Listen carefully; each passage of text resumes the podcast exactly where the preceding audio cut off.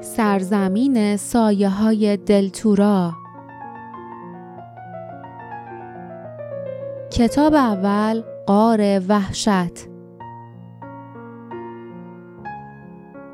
فصل سوم سایه ها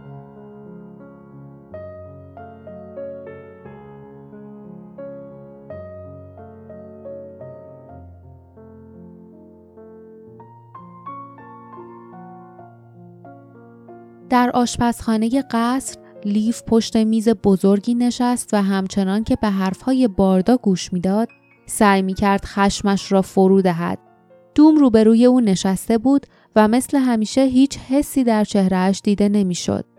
کنار دوم نیز جاسمین با سری فرو افتاده نشسته بود. باردا ماجرای اهالی بیموج را از تام شنیده بود. مغازهدار عجیبی که لیف، جاسمین و خودش در سفرشان به شمال با او آشنا شده بودند. باردا گفت وقتی دیدم شهر خالیه رفتم سراغ تام. می‌دونستم که اون می‌تونه به چه اتفاقی افتاده. اون میگه چند روز قبل از شکست ارباب سایه ها دیدن که موگیره ها اهالی بیموش رو به طرف مرز می بردن. جاسمین سرش را بلند کرد و با اندوه گفت اونا آدمای درمونده ای بودن. وسط اونا یه دختری به اسم تیرا بود که زندگی ما رو نجات داد.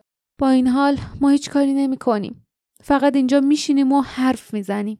اونم در حالی که هزاران نفر تو سر تا سر دلتورا مشتاقن و می‌تونن دل لیف زیر و رو شد او گفت جاسمین ما نمی‌تونیم بریم سرزمین سایه ها جادوی ارباب سایه ها تو سرزمین خودش انقدر قویه که نمیشه اونو شکست داد جاسمین شروع کرد. اما کمربند دوم حرف او را قطع کرد. کمربند واسه دفاع ساخته شده نه واسه حمله. گوهرا رو نمی‌تونیم ببریم اون طرف مرزای دلتورا جاسمین این موضوع فراموش کردی؟ در واقع جاسمین فراموش کرده بود. اما لحظه ای مکس کرد و با لجاجت گفت پس باید بدون کمربند به سرزمین سایا حمله کنیم. اهالی دلتورا از اسارت زج می‌کشن. شاید از شکنجه لیف از جا پرید و فریاد زد. خودم اینو می‌دونم جاسمین. یه لحظه نیست که به این موضوع فکر نکنم اما نمی‌تونم هزاران نفر از اهالی دلتورا رو واسه یه جستجوی بیخودی و نجات بقیه بکشتم بدم تا وقتی یه سلاحی پیدا نکنم که بتونیم اونو علیه ارباب سایه ها به کار ببریم کاری از دستم بر نمیاد نه می‌تونم نه می‌خوام می‌فهمی جاسمین از عصبانیت لبهایش را به هم فشرد و با سردی گفت خیلی هم خوب می‌فهمم. لیف ما داریم با دست خودمون زندانیامون رو به کشتن میدیم. اون وقت تو واسه مخفی شدن به تورا میری. خب من یکی که نیستم. او برگشت و از اتاق بیرون دوید. باردا هم زیر لب قرقری کرد و پشت سر جاسمین بیرون رفت. لیف دوباره خود را روی صندلی انداخت و گفت اون نمی‌فهمه دوم. من باید به اون بگم. دوم فوری به جلو خم شد. بازوی لیف را گرفت و گفت نباید بگی باید محرمانه و طبق نقشه عمل کنی. خیلی مهمه. لیف مهمترین چیز همینه خودتم می‌دونی. لیف از خشم دندانهایش را به هم سایید. بعد آهسته و به نشانه تایید سر تکان داد. در این میان جاسمین دیگر صدای باردا را نمیشنید که او را صدا می‌زد. باردا به خیال اینکه مطمئنا جاسمین به فضای باز رفته است بیرون رفت. جاسمین خوشحال بود. دلش نمی‌خواست او را پیدا کنند و دلداری دهند. دلش می‌خواست عصبانی باشد. دست کم خشم احساسی بود که او خوب میشناخت. به طرف اتاق بزرگ غذاخوری رفت. مطمئن بود که در آن وقت روز کسی آنجا نیست. اما از اینکه برخلاف تصورش ناهارخوری را خالی ندید دلخور شد پشت میز بزرگ هیکل تنومند و وحشی دشمن قدیمیش را دید. گلاک. و درست مقابل او مرد دیگری نشسته بود که جاسمین از او بیشتر از گلاک بدش میآمد. جینکس. مرد کوچک اندام و بدجنسی که زمانی در قصر بندباز بود. هر دو مرد دستکشی کلوف به یکی از دستهایشان کرده بودند. کنار دستشان قفسی چوبی و کوچک لیوانی شربت و مقداری پول دیده می‌شد. روی میز چوبی و صیقلی بین آرنج های آنها دو عنکبوت غول‌پیکر با هم گلاویز شده بودند و کشتی می گرفتند. یکی از عنکبوت ها خالهای قهوه‌ای داشت و دیگری تیره تر بود و لکه زردی بر پشتش دیده می‌شد. با صدای باز شدن در گلاک و جینکس به تندی روی برگرداندند و وقتی دیدند که چه کسی آمده است خیالشان راحت شد.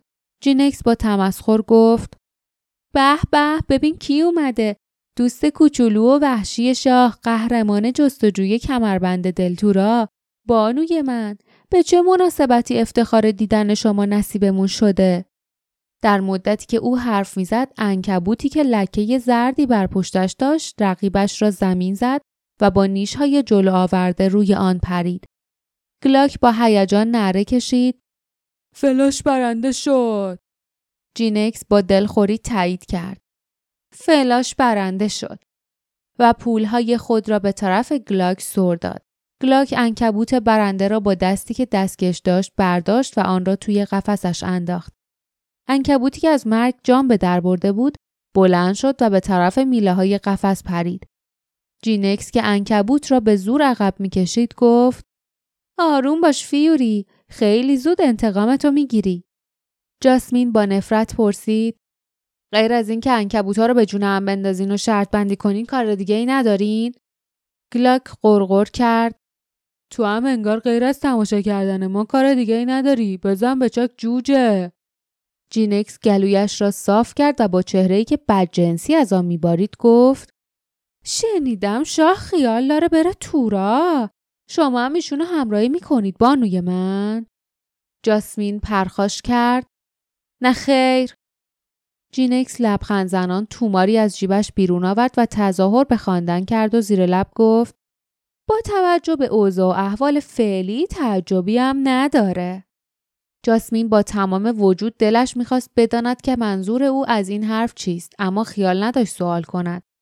گلاک که لیوان شربتش را دوباره پر می‌کرد قرقر کرد لیف نباید بره تورا باید یه ارتش تشکیل بده تا با اونا به سرزمین سایه حمله کنه و مردم رو نجات بده جینکس که به طرف پایین نگاه می‌کرد گفت وای تو آخرین بازمونده قبیله جالیس هستی دوست پر سر صدای من. و قوم جالیس همیشه دیوونه مبارزه بودن. اما تو واقعا دلت می‌خواد بری اون طرف کوها و مثل مردمت برده بشی؟ گلاک قرولند کرد. من گلاکم. جنگجوی قبیله جالیس. کسی نمی‌تونه منو اسیر کنه. تلسم نیرومندی که از اجدادم به ارث بردم از من محافظت می‌کنه. جینکس به تمسخر گفت اوه جدا گلاک دستش را زیر پیراهن کثیفش برد و کیسه یه پارچه‌ای کوچک و رنگ رو رفته ای را بیرون آورد که با بندی از گردنش آویزان بود. او کیسه را باز کرد و تکه چوب کندکاری شده، سه عدد سنگ، چند ترکه نازک و یک گل خشک بنفش رنگ روی دستهای بزرگش ریخت و گفت اینجا رو ببین تلسم یکی از دیوایی که به دست یکی از اجداد من کشته شد. یکی از این سنگا از توی شکم مار الماسی قولپیکر و دو تا سنگ دیگه هم از توی لونه اجدها اومده بیرون. های دارویی که نیروی زیادی دارن و گل گیاه قلاب. جینکس که چشمان کوچکش از شادی برق می‌زد گفت وای پس تو تو سرزمین سایه ها جات امنه درسته؟ می‌تونی ارتش ما رو به پیروزی برسونی؟ گلاک که با احتیاط خرت ها را توی کیسه برمیگرداند با لحن آرامتری گفت معلومه چند بار این موضوع رو به لیف گفتم اما اون گوش نمیده. جینکس با حالتی که انگار همه چیز را می‌داند گفت اون فعلا فکرهای مهمتری تو کلش داره. جاسمین که خیلی کنجکاو شده بود فوری گفت تو نمی‌دونی چی تو کله لیف جینکس. جینکس نگاه تحقیرآمیزی به جاسمین انداخت و گفت اشتباه می‌کنی بانوی من می‌دونم چون خودم شنیدم. جاسمین گفت مثل احمقا حرف می‌زنی. در ضمن انقدر به من نگو بانوی من. جینکس لبهایش را به هم فشرد و دوباره برگشت سراغ خواندن تومارش. سکوت قدری طولانی شد.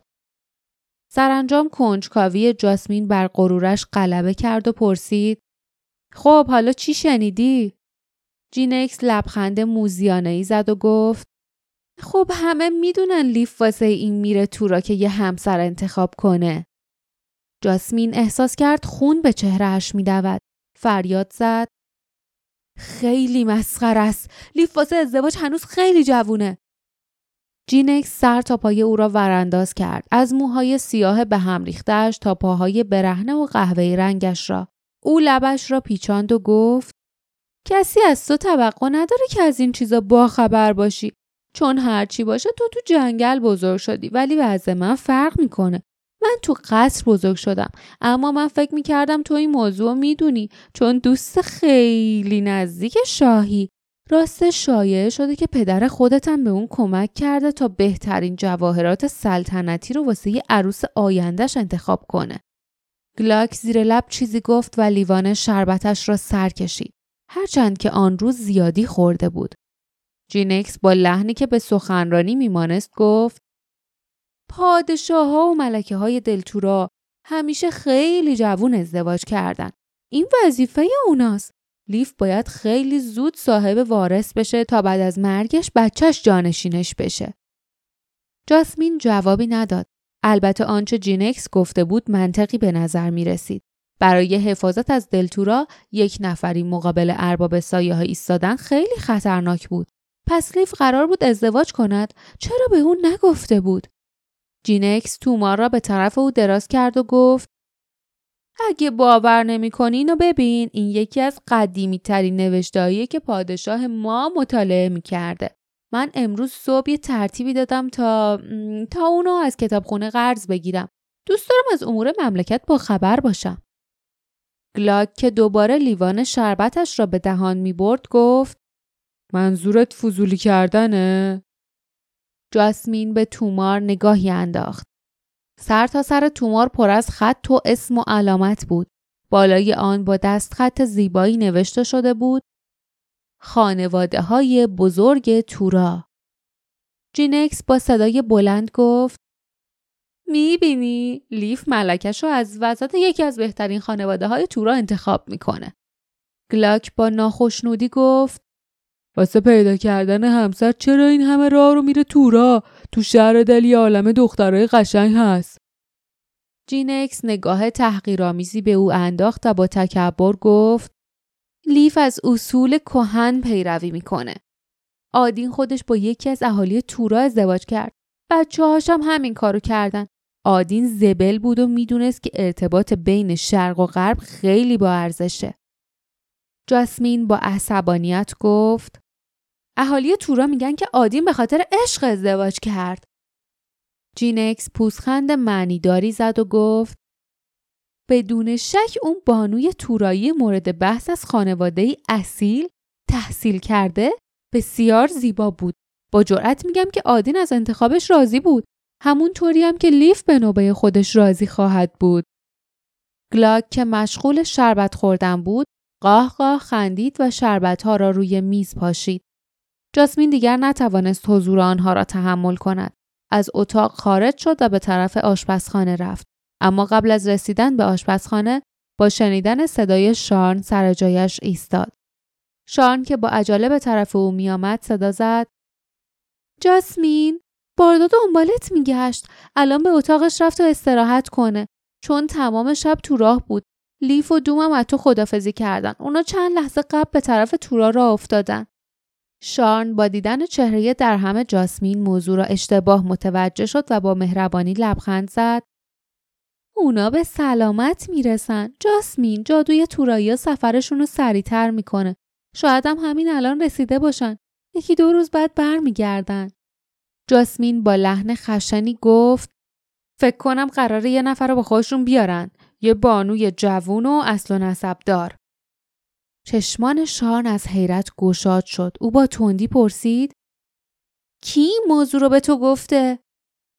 جاسمین شانههایش را بالا انداخت و به دروغ گفت یادم نیست. پس این موضوع حقیقت داره؟ شارن کمی تردید کرد و سرانجام گفت فعلا نمی‌تونم چیزی بهت بگم متاسفم.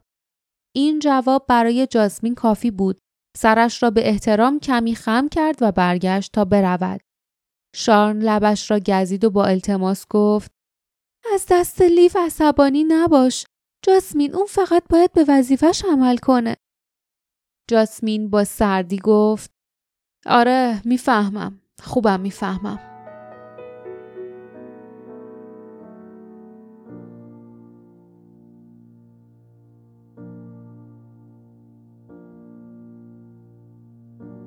پایان فصل سوم.